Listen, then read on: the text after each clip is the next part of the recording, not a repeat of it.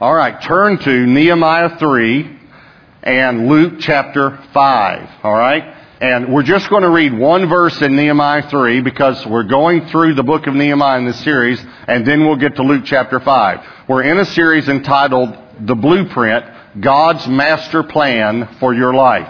And we're going through the book of Nehemiah in this series, and each time we've already talked about now the literal meaning of Nehemiah. We are now talking about the spiritual meaning of Nehemiah, in, in that Nehemiah is a type of the Holy Spirit. So, last week we talked about shepherds are part of his plan because the first gate that they rebuilt was the sheep gate. Now look at Nehemiah chapter 3 verse 3. It says, Also the sons of Hassenaah built the fish gate. They laid its beams and hung its doors with its bolts and bars. So this is the second gate that they built, the fish gate. Now, the sheep gate was named the sheep gate. I just want to remind you last week because it's a gate they brought sheep in. Anyone have a, a, a clue of why they named this one the fish gate?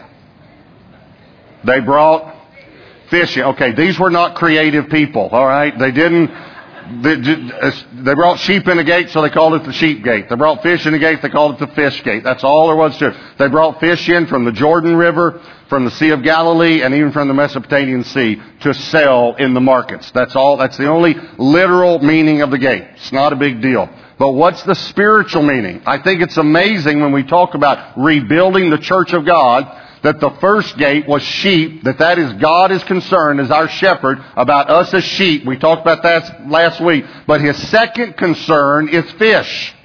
And I want you to think about this. When Jesus called the disciples, what did he say to them? Follow me and I will make you fishers of men. God is concerned about his people, but he's concerned about the whole world. And the fish gate would represent evangelism. Now, turn to Luke chapter 5. And let me show you this call to the disciples when they were fishing. It's also in Matthew and Mark, but I want to show it to you in Luke. Luke 5 verse 1. So it was as the multitude pressed about him to hear the word of God that he stood by the lake of Gennesaret. That is the Sea of Galilee. Different regions called it by their own city's name uh, the Sea of Tiberias it's called. It's all the Sea of Galilee. They just did that because they just wanted it to be their little lake. But it's the Sea of Galilee, alright?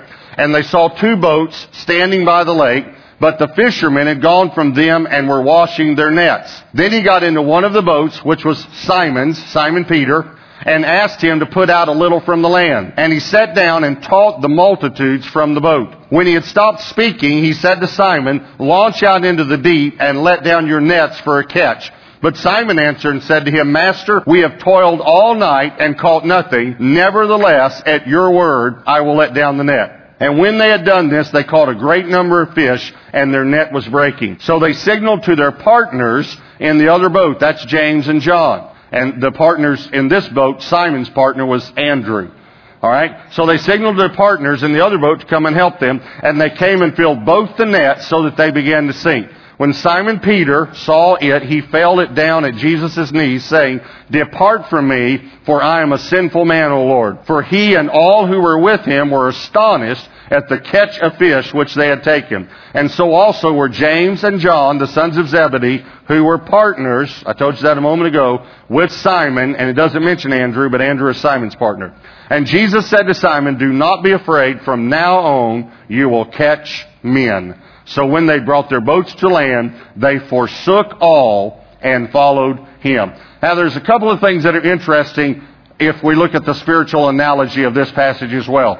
There's a huge harvest of fish. Jesus likens it to catching people. And that's what he calls them to do, to be disciples, to be fishers of men. There's a huge harvest at the beginning of Jesus' ministry, and at the end of Jesus' ministry, he performs this miracle again. Many people believe that this is prophetic of the first great harvest and the last great harvest of souls that's going to happen. The first great harvest happening in the book of Acts when the Holy Spirit was poured out. The last great harvest coming before the second coming. We as believers should be believing God with lots of other scriptures about another harvest before the second coming of Christ. And I think that's what this refers to, spiritually speaking. Now, let me show you some things. If you're going to become a fisher, how you're going to do it. And the name of this the message, last week it was shepherds are part of his plan. This week the title of the message is fishing is a part of his plan. But before you go to Bass Pro this afternoon, let me say that that's not the kind of fishing I'm talking about, alright? Alright, so if you're going to become a fisher of people, let me show you some things you've got to do from this passage. Number one, do something even though you're tired. Now, how many of you have ever at one time in your life been tired? Anyone? We're a tired generation. Would you agree with that? We have more things going on in our lives than any previous generation. We don't just sit on the porch in the evenings anymore. We're constantly going somewhere. As a matter of fact, we are so tired that even after we quit working, we're called retired. I made that up I thought it's funny, so I don't care whether you liked it or not. We just get tired all over again. We're a tired generation. Here's what's happening though. They had fished all night. Now they were not doing the kind of fishing we do today. They didn't drop a hook in the water and just wait for something to happen and take a nap and eat a bologna sandwich while they were waiting for the fish to come. They threw heavy, large nets out and pulled them back in and threw them back out and pulled them back in and threw them back out and pulled them back in. And they didn't do it till one or two in the morning. We just heard they fished all night. They had fished the whole night. They had not slept at all, and they probably fished through the morning hours. This great multitude that was there wasn't there at 7 in the morning. They were probably there at 10 or 11 in the morning, and they'd already fished. Now they're cleaning the nets. They're still working, and yet Jesus asked Peter to do something. I want you to think about what he asked him to do. He did not ask him to be a great apostle he asked him to put the boat out a little bit and just kind of hold it in place. And if you know anything about boating, now I have a boat, boats don't stay where you want them to stay. They drift. So you got to do something. He had to keep it from drifting in or drifting out depending on the wind and the current. So he's just, I just want you to just go out from the shore just a little bit so that I can teach the multitudes. It was a menial task. How many menial tasks does God ask us to do so that the kingdom can be advanced. Think about this. Think about how many menial tasks are done every weekend at Gateway Church so we can hear the word. Many times when I come in, I pass the uh, nurseries. And so I, so I stop and talk to the ladies that are working in the nursery. And many, many times I've said to them, I could not do what I do without you doing what you do. Would you agree with that? It'd be very difficult to preach or hear the word with a whole bunch of screaming babies in here, right? And the, the, the ones that would be the, the most annoyed by it would be the moms trying to take care of these children. I, one uh, friend of mine was preaching and there was a baby just kept crying and crying and crying and he finally decided to say something. He thought he'd make a joke, but it didn't turn out, you know, good. You know how that happens? He said, lady, why don't you take that baby out and rock him to sleep and if he doesn't stay asleep, use a bigger rock. Well, that wasn't funny. It's funny now, but it wasn't funny then, believe me. So the point is, God might ask you to do something small for the kingdom of God. And that's what he asked Peter to do. And let me just explain something to you. Let me say something. Think about what I'm about to say. You will never do anything big for God unless you first do something small for Him. You will never do anything big for God if you won't do something small for Him. And there are a lot of people in the kingdom that are going to do something big for God and they never do it because they won't do something small. So do something even if you're tired. Here's point two. Let down your net. Let down your net. Verse 4. When he stopped speaking, he said to Simon, launch out in deep and let down your nets for a catch. Now, let me give you some wisdom here. Nets that are not in the water don't catch fish. I know that that's very profound. I thought of that myself as well. Very profound. But there are a lot of believers that don't even have a hook in the water. They're not trying to catch anything. It reminds me of the old cartoon I saw of the country guy. Had on coveralls and had his hat and was, was kind of lying on the shore of the river and propped up against a tree, hat down over his eyes, had his legs crossed and his fishing pole going between his toes and some of you may have seen this a long time ago, but the hook was about that far above the water. Not even in the water. And this city fellow, you could tell he was dressed a little differently, said to him, Did you know your hook is not in the water? And the country guy said, Yep. And he said, Well, why did you do that? And here's what he said Don't want to catch nothing. He wanted to just take a nap. He wasn't really fishing. He just wanted to appear to be fishing, but he wanted to take a nap. I wonder how many believers don't want to catch nothing. Because then they might have to get involved in the person's life or help them. And you know, I would just rather you, you pastors catch the fish. Well, it's not going to work that way. Jesus called disciples to be fishers of people. That's why we're here. Did you know that? Did you listen to me? The only reason you're on the earth is to fish. And I thought about this statement a lot because I get all sorts of people ask me all sorts of questions, you know, and emails about messages, and you said this and you said that, and sometimes if it's four or five services, I don't remember what I said, but it, you know, I get also, and I thought, well, don't don't. I probably want to say the main th- reason. No, I'm telling you the only reason. You want to know why I would say that? Here's why. Because yes, we want to worship God and know God as believers, but we're going to do that in heaven too. Everything we think about, about communion with God, we're going to do in heaven, except one thing. There's only one thing that we can do now that we can't do then. It's fish. I mean, matter of fact, you can worship God better in heaven than you can here. So when you get saved, why does God leave you here? You know what we ought to do? We ought to just give the altar ministry team guns. And then as soon as someone gets saved, we just send them on to heaven. Because you can worship God better in heaven. Now, now they don't have guns, okay? If you, if you want to come for prayer today, I can just say today, y'all come for prayer. I'm coming for prayer. No, they don't, okay? But the point is, why, have you ever thought about it? Why are you on this earth as a believer? To win people to Jesus. To help other people. To be light and salt. That's what Jesus said. You're light and salt. If the salt doesn't do what it's supposed to do, we're in trouble. We're supposed to change the world. We're supposed to flavor the world. So that's why we're here. But I have some questions for you. Don't raise your hands on these. But do you have your hook in the water? Are you trying to catch someone? Do you have bait on your hook? Do you even own a fishing pole? Have you ever signed up for fishing lessons? We have classes here all the time, equipping classes, to help people to learn how to fish. You do not have to be afraid of fishing because we'll help you learn how to fish. The reason we're here is to fish. Let me say it another way. You know why Jesus came to earth? Fish. Luke 19 verse 10. For the Son of Man has come to seek and to save that which was lost. Like he came to fish. Alright, here's number three. Don't argue, just obey. Don't argue, just obey. Verse 5. Simon answered and said, Master, we've toiled all night and caught nothing. Nevertheless, at your word I will let down the net. Now, I don't think he was arguing. I think he was just expressing a fact. We're tired. We haven't caught anything, but if you say it, we'll do it. And he did it. We've got to get over all of our arguments against witnessing. Spending time with people that don't know the Lord and helping them and ministering to them. We've got to get over all that stuff. Now, I'm going to share with you a revelation that I've shared here before several years ago, but the church has grown, and even if you were here then, you need to hear it again. This is one of the deepest revelations I think the Lord has ever given me. And so if you're writing, I want you to write it down, alright? If you're not writing, I want you to write it down, okay?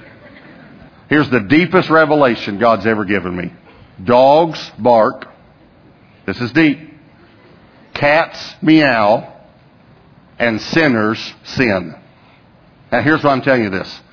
It is amazing to me how many believers get shocked when sinners sin. That's what they do. Think of the word. Sin. Ers. Let, let me say it another way. Hunters hunt. Golfers. I said that one time and a lady said lie. Well, that's true too but that's not what the word means. So hunters hunt, golfers golf, sinners sin. Don't, don't get upset and don't get shocked. And here's another thing, Christians, don't get offended. Don't get offended when a sinner sins. That's what he was made to do. That's what he was born to do. That's what he was designed to do. That's his nature. That, it's, what, what they practice. Listen, I was so good at sinning before I got saved. I've been saved 25 years. I'm still trying to quit. And don't look at me that way. You are too. Right? So if we're struggling with sin, why would we ever get mad at a sinner for struggling with sin? Don't argue with a sinner about who he voted for. Sinners vote for the wrong person. That's what sinners do. Why argue politics with a sinner? Of course he's wrong. He's a sinner. I tell you what we could do though, we could do what Jesus did. We could love them. One of our elders owns a construction company and he got a phone call to, to meet a lady about uh, building an office building and he just had this funny feeling about it and he began to pray about it. So he spoke to his wife about it and uh, he told his wife and she said, well, who's the lady that called? And, and he told her the name and his wife said, well, don't you know who that is? And, and he said, no, I don't know who it is. And she said, that is the number one leading abortion activist in Dallas. Number one, she does all the interviews in the paper. She does the interviews on television. She's the, she's the leading abortion activist in, in Dallas. And so he went to the uh, appointment to meet her, to try to minister to her. And, uh, but he knew he couldn't build the building. It's okay to have conviction and to stand by your conviction. You should do that. But it doesn't mean you don't, that you don't love people. And so he went to meet her and he said to her, is this uh, an abortion clinic that you want me to build? And she said, yes, it is. I'm, did I not tell you that on the phone? It's Friday when I talked to and this was on Monday. And he said, "No, you didn't." She said, "You know, I'm sorry because I know a lot of people they they have a difficulty with that, and and I normally tell them on the phone, you know." And and uh, so she said, "You so you have a conviction against it?" He said, "Yes, I do." He said, "I'm a Christian, and uh, I, I would not be able to do that." But he said, "I have a word from God for you." Now she braced because she had gotten words from Christians before. Can you imagine what they were? She braced and said, What is it? Real hard. What is it? Like that. And here's what he said. And he starts crying and he says, God told me to come to this appointment and then tell you he loves you. God loves you. He loves you and he's been, he's loved you since you were a little girl and he knows the hurts that you went through and he's been pursuing you and he is absolutely head over heels passionately in love with you. And she started crying. She said, you are the first Christian that has ever told me that God loved me. She says, as a matter of fact, you know, they've yelled to me as I've gone into buildings the opposite. God hates you. You're going to hell. That's what I've heard. So he said, can I pray for you? She said, yeah, he prayed for her right there. It shocked her. He prayed for her. He kept in touch with her. He and his wife began ministering to her. A few months later, his wife, when he came home, said, look at this. Open up the front page, Dallas Morning News. Leading abortion advocate quits the business. Because he loved her. That's what we should be doing. That's what Jesus did. Jesus loved sinners, and he wasn't shocked when they sinned. Don't get shocked when they sin. You know, one of the reasons I think we get shocked, there's an, let me just share with you. It can be seen in the way we drive in America and the way they drive in other countries. How many of you have ever been to another country? Can I see your hand? Okay. You know how they drive, right? They have lines on the highway, but they don't mean anything. Bob, am I telling the truth? You've been to a few of them. All right. So you, you, you pull up to an intersection and there's three lanes and five cars and four motorcycles. They just drive all over the place. And one of the first times I was out of the country, I remember saying to this guy, I bet you have a lot of accidents here. You know what he said? Oh no. We have very few accidents here. You know why? I, started thinking about this. I wonder why. You know why it is? They expect the other person to get out of their lane. They expect it. Do you know which country is number one in automobile accidents? America. Do you know why? We expect you to stay in your line. Stay in your line. When I was in this other country, we were just driving through stop signs. I mean, just driving through them. And I said to the missionary, why don't you stop at the stop signs? He said, someone will run into the back of you. But in America, if someone runs a stop sign, we're shocked. You, didn't stop. Right? And it's the same way with the lines. We expect people to stay in the lines. We'll be going down the road, and the car just gets close to the line. Honk, honk, stay in your line. Stay in your line. I saw you, pal. You were about to come into my lane. Right? Okay, let me tell you how this affects us in the area of witnessing. We're expecting sinners to stay in the lines.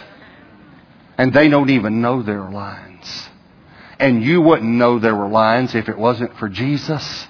And even if you know their lines, I, I, because I went to church, even though I wasn't saved, I went to church where I was saved, I knew there were lines, but I had no power to stay in the lines.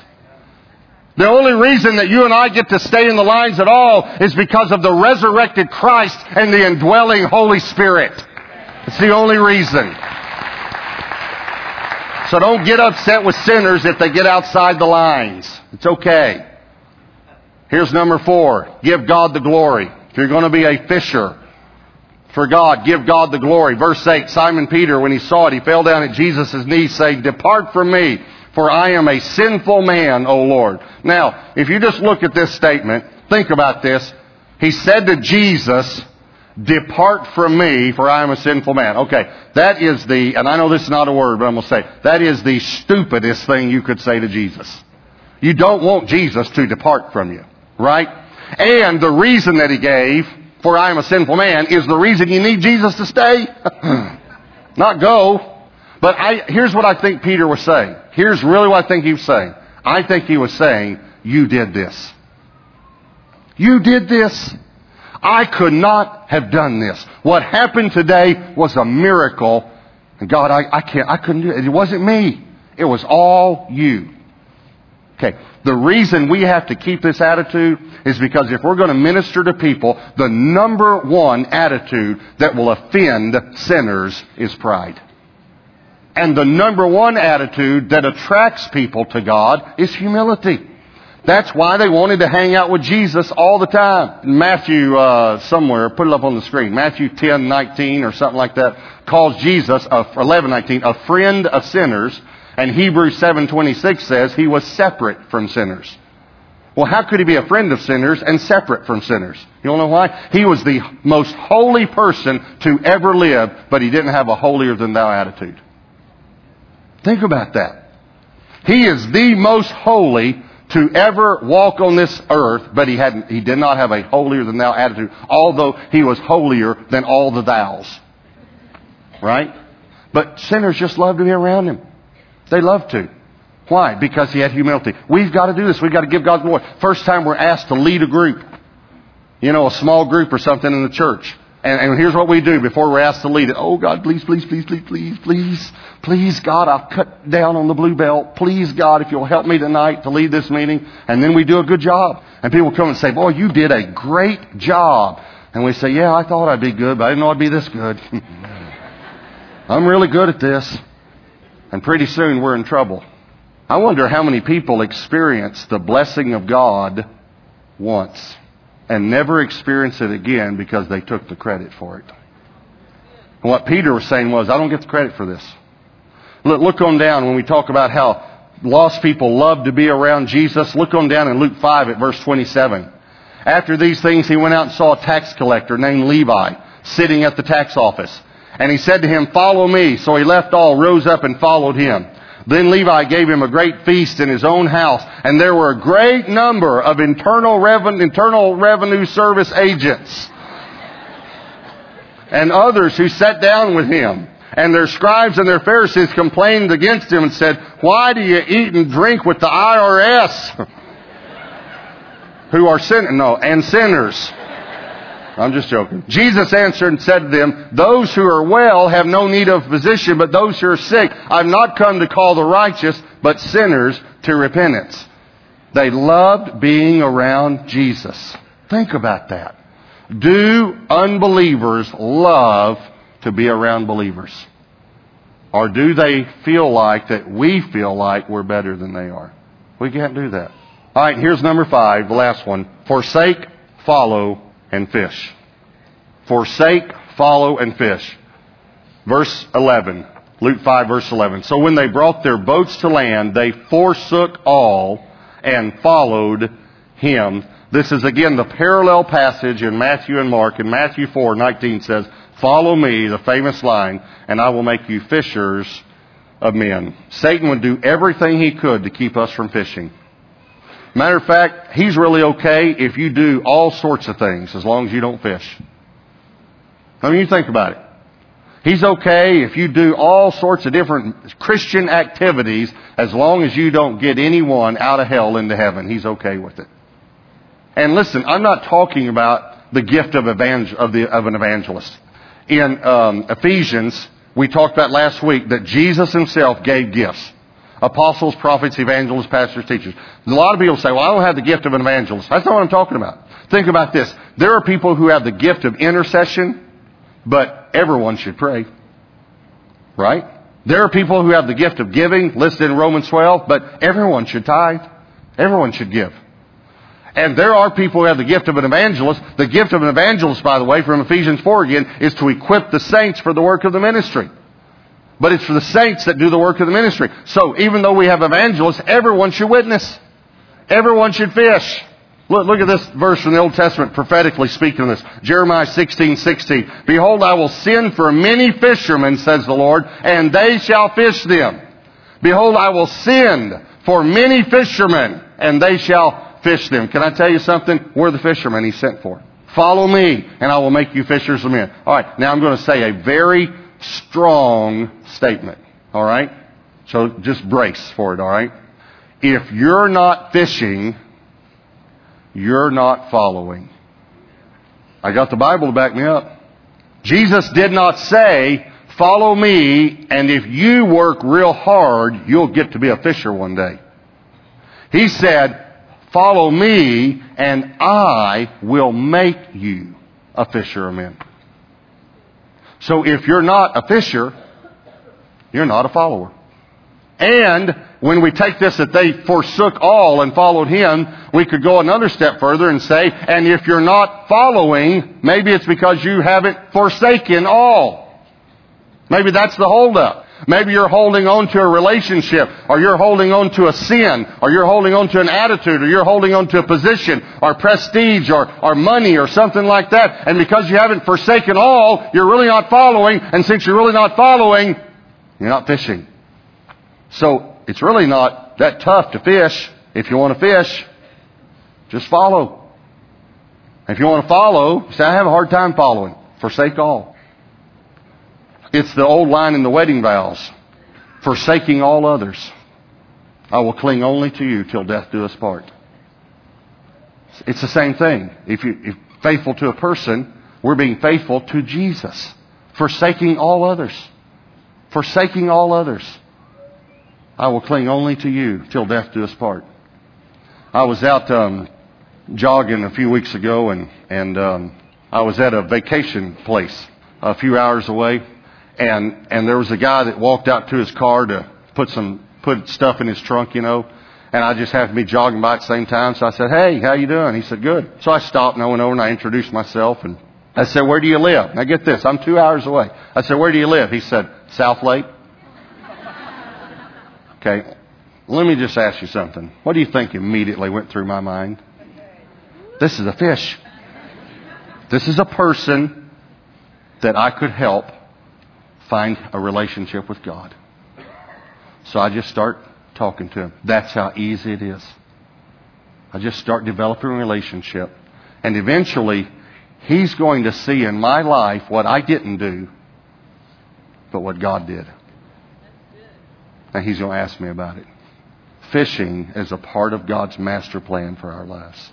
I want you to bow your heads and close your eyes.